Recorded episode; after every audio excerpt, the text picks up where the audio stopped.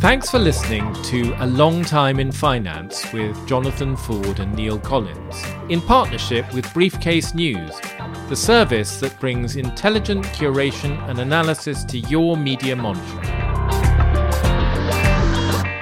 We've been meaning to do something for a while on Britain's energy policy and net zero.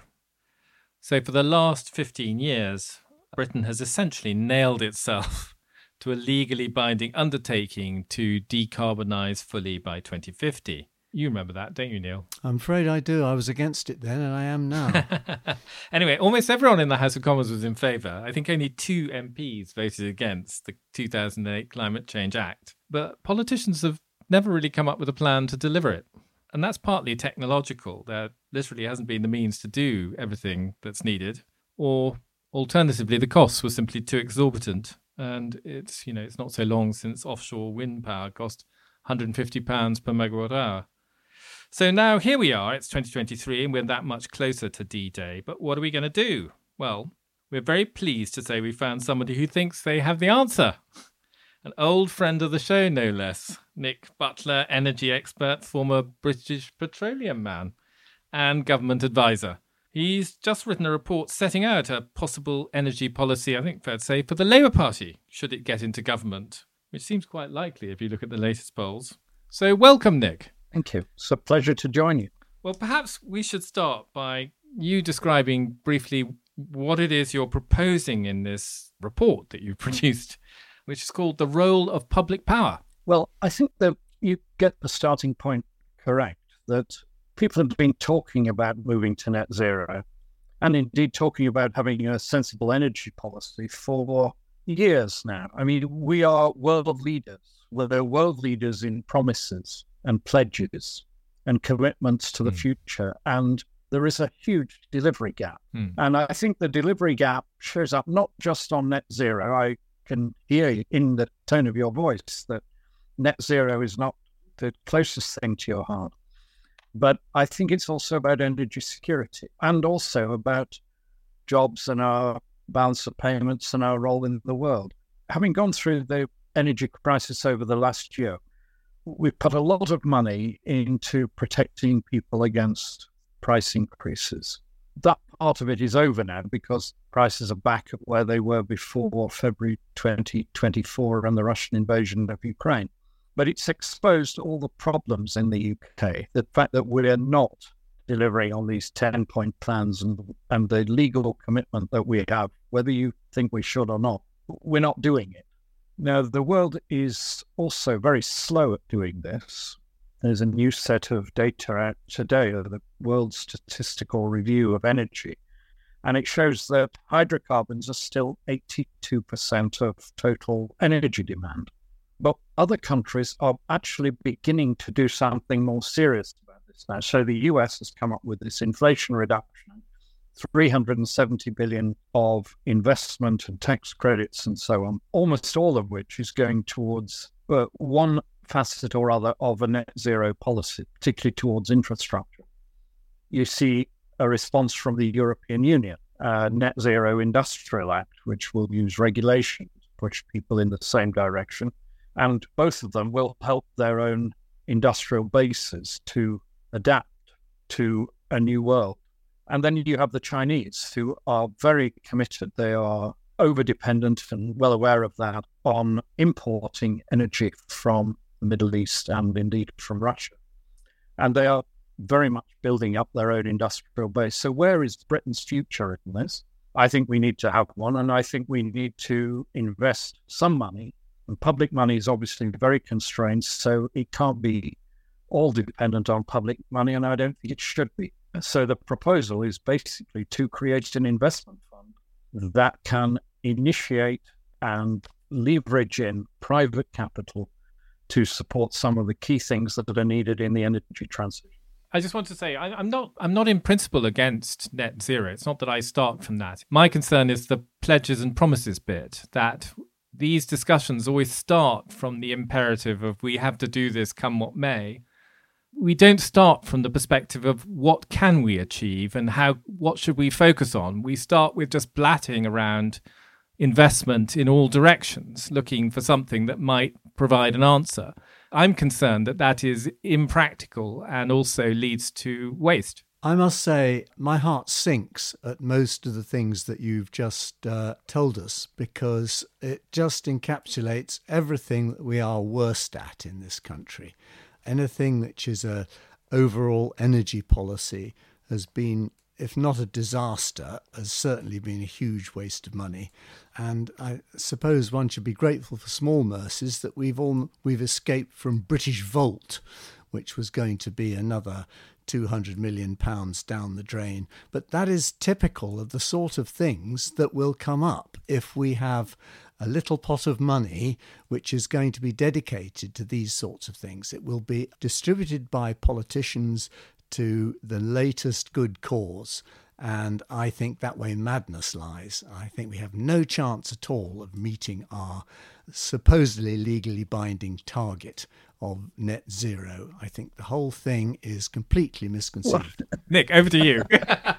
well, it, it's it's hard to compete on those ideological grounds. I don't start from an ideological hardline position, but I think that there are lots of things wrong with net zero. I don't think we'll ever get actually to net zero, but I think we do need to be conscious of our position in the world and if we don't do some development of an industrial base here, we will be entirely dependent on imports. We're already becoming dependent on imports of oil and gas because the North Sea is running down. We're still using a lot of oil and gas, and we were, we, we're supposed to be a world power in wind. Didn't somebody say the Saudi Arabia of wind? Yeah, it was a, a disgraced former prime minister, I think. But I think uh, if you look at the reality, we have a lot of wind farms, but most of the turbines come from either Denmark or China.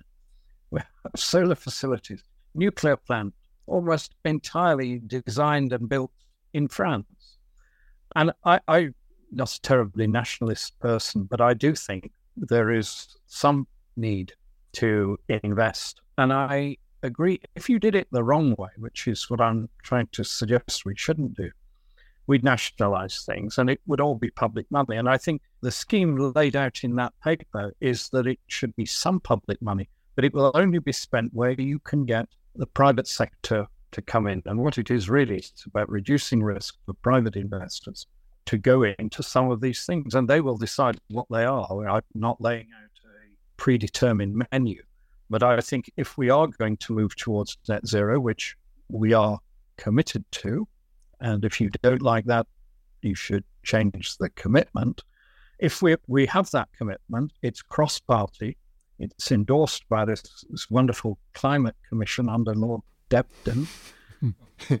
John Gummer, as used to be. I'm just trying to put some serious substance behind the commitment without saying we're going to get to heaven by doing it. No, totally understand. I don't want to be ideological about this. I agree with you. I think if we can do this in a sensible way, I'm not ideologically disposed towards oil and gas.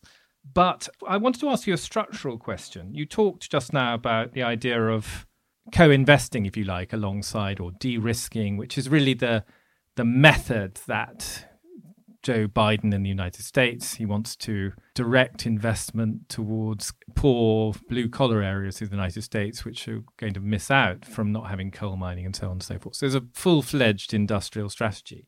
I suppose my thought is that looking at the menu of things you have in your report, I sometimes wonder if we wouldn't be better instead of doing the kind of Inflation Reduction Act co investment approach simply to have prizes for some of these things and say to people, if you can solve the problem, we'll give you a prize, like the sort of sea clock, mm-hmm. rather than essentially creating businesses around things like Britishvolt, which mm-hmm. turn out to be run by people who use the investors' cash to pay themselves enormous salaries and I, don't I, actually achieve anything. I think that's a great idea. After all, it was what produced the first marine chronometer, when the government of the day offered a million pound prize for the first one that would work at you sea. Might need more than that. Of course, the great thing about the prize is that it stimulates people, and as of course happened in the end, the government weaseled out of its obligation and never paid up.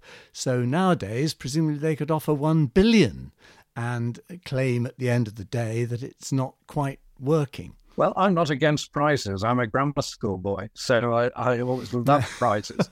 I don't see why we shouldn't do that as well. Yeah. What I'm saying is that we should use some public power. This is a creative use of public power to stimulate activity, Mm. not to dictate it, not to own it.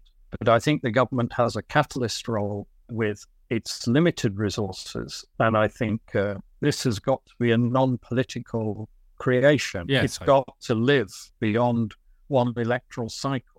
It does in many other countries. I mean, many countries have, in one form or another, a state led player in the energy business, and some are quite Hmm. successful. Could you point to a single example in this country where that approach has been clearly successful? I don't think it's been tried. I mean, we are very neglectful of industrial policy. The bad examples of the past mean that people have shied away from it, and the Treasury in particular is very averse to it. I think that that puts us in a internationally uncompetitive position given what's happening around the world. Now, we could just accept that and just rely on imports and let other people do it. Here's one example Churchill's purchase of shares in BP uh, when he saw that oil was becoming more important. He, he didn't take it over. It was government influenced, government supported, and it became a great company. No, I think that's a that's a, an interesting example. And to go back to your point, the the reason why Churchill nationalized BP before the First World War was because of security. He wanted to convert the navy to oil, and he was concerned that there would be sufficient supplies of oil that could be secured to to make sure that the navy was never forced to sit at anchor. Hmm. So, not many in the last century then. I, I'd say also, I'm just going to rebut Neil now, because I think there is another example of industrial policy. I'm not sure how conscious it was, but I think one of the consequences of the National Health Service was to build up the sort of life sciences pharmaceutical business because it was a big customer and therefore being sure of having a market for their products basically encouraged this business to grow bigger and more successful than it probably otherwise would have done. Right, and I'll give you another one. I'm waking up now. I, I think another one would be the civil nuclear business. I think if you look at the history after the Second World War, we wanted nuclear Yeah. for defense reasons, but Mm. that was then developed as the source of energy. Yeah. Well, okay, but that's that's interesting. You mentioned nuclear because, to my mind, go back to the point that I made at the beginning about the question of of how one should go about this. You know, there's a lot in your report about sectors which we have no real place in, like wind power, things which are presently pretty vestigial, like hydrogen, and which are also quite speculative because hydrogen is green hydrogen is an extremely expensive substance there's one sector where a you know it will work i.e you can decarbonize practically using this technology and we also have a business which is developing the technology which is rolls-royce with its its small they don't have a market for their product. The government is i'm actually quite in favor of the government enabling if you have a technology which could be brought into being and could be de-risked and made more affordable to get it up and running so you can build the factories and what have you to that seems to me to be a, a perfectly reasonable use of uh, public public investment. I'm glad I have a convert. yeah, well, only for that. I, I think that's a, a very good example. I believe we could do it. I believe the technology works, but nuclear is very rarely done without the involvement of government. yes, I, I, think it would be a very good thing to give Rolls Royce some contracts to show they can actually do it in practice. And then I think it's one of the things that uh, we could sell around the world. Yes, I mean, if they can make it work at a, anything close to a sort of commercial price. Uh, no, nothing will work if it's not commercial. This is not about continuing subsidy. This is about creating essentially privately owned businesses, but using public money to get over the initial barriers. On behalf of the taxpayer, I'm very pleased to hear that because usually these things, once they start getting subsidies, you get a, get addicted to them. One of the other points you make, which is about wind power Well- and the need, for example, to invest really quite heavily in a more distributed grid to carry electricity from all sorts of remote regions. That's really expensive, and it's something you really only want to do if you're absolutely sure that these technologies, offshore wind and what have you, are going to be absolutely the mainstay of your power grid for a long time to come. What do you do with lots and lots of wind power about the intermittency issue? Do we need to have storage or or do we carry on burning gas or what? First of all, I think you need infrastructure for any move towards electrifying the economy. Whatever your input source is, whether it's wind or nuclear as, as you want or, or, or whatever, the hmm. grid mm. is not strong enough. Uh, National Grid are very clear on this to cope with the growth in electricity demand that seems likely on this path to net zero. It is in many ways the easiest way to cut emissions is to electrify where you can, mm. but it will only work if you have the system to take the electricity to the end user, whether it's cars or home heating or any or industrial change, any of those. So I think infrastructure is absolutely critical. And infrastructure, again, is very rarely built just by the private sector. It requires some government input or guarantees or support. And I think that is true in almost every country around the world. What do we do about the intermittency if we're building lots and lots of wind? Well, the more wind you have in different locations, that reduces the intermittency. And secondly, I think I included it in the paper the idea that we should have a grid across the North Sea. So multiple inputs into a single grid, which is managed using best current technology, which is very good.